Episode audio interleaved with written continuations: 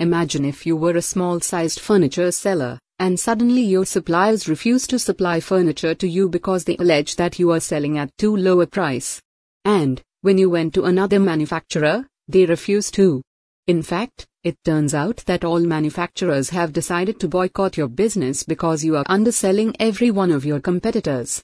What would you do? Would you raise the prices to fit in with the market? Would you quietly start preparing for transitioning out of the furniture business? Would you build your own furniture factory? Would you appeal to the government that such an organized boycott was illegal? Would you find a way to break the boycott and find a boycott breaker supplier? As you have probably guessed, this is not a hypothetical situation. This is exactly the situation faced by Ingvar Kamprad of IKEA. The story, related by Malcolm Gladwell in his book David and Goliath, is illustrative of the power of business networks.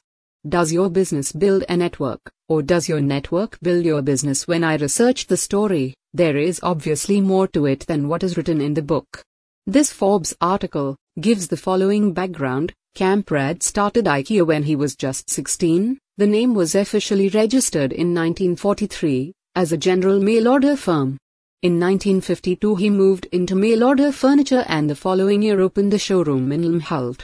The name is a combination of Kamprad's own initials, plus the first letter of Elmtrid, the family farm, and Agunered. He constantly tinkered with how the furniture was designed, to keep costs low. In 1955 came a brilliant breakthrough, trying to figure how to efficiently pack and ship a bulky, long-legged table. Gillis Lundgren, an early employee, later IKEA's chief designer, hit upon the idea of taking the legs off and mailing them packed flat under the tabletop.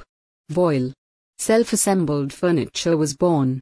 It has been at the core of IKEA ever since. In 1958 Kamprad began opening retail outlets, first in Elmhult, then Norway, 1963, Denmark, 1969, Switzerland, 1973, and Germany, 1974, now IKEA's largest market. Then came Canada, 1976, and the Netherlands, 1978. Later came IKEA's second and third ranked markets, the UK 1987, and the US 1985. Does your business build a network, or does your network build your business? The article further goes on to state, in the late 1950s and early 1960s, Sweden's National Association of Furniture Dealers boycotted IKEA, threatening the country's furniture makers that if they sold to Kamprad, they could forget about selling to the association's membership. That led Kamprad to emphasize both in-house designs and sourcing production outside Sweden. In the end, the boycott collapsed.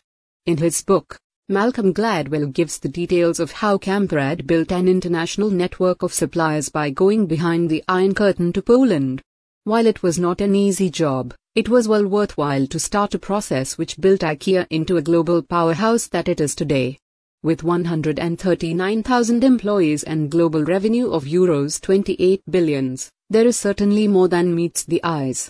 It will take an article of several pages to trace the development of IKEA from its humble origins stated above, to its current lofty position, perhaps a good case study for another edition of my book The 5-Star Business Network. However, it is quite clear that IKEA and its business network co-developed in lockstep with each other, leaving all those members of boycotting Sweden's National Association of Furniture Dealers far behind. Share your interest, or comment below.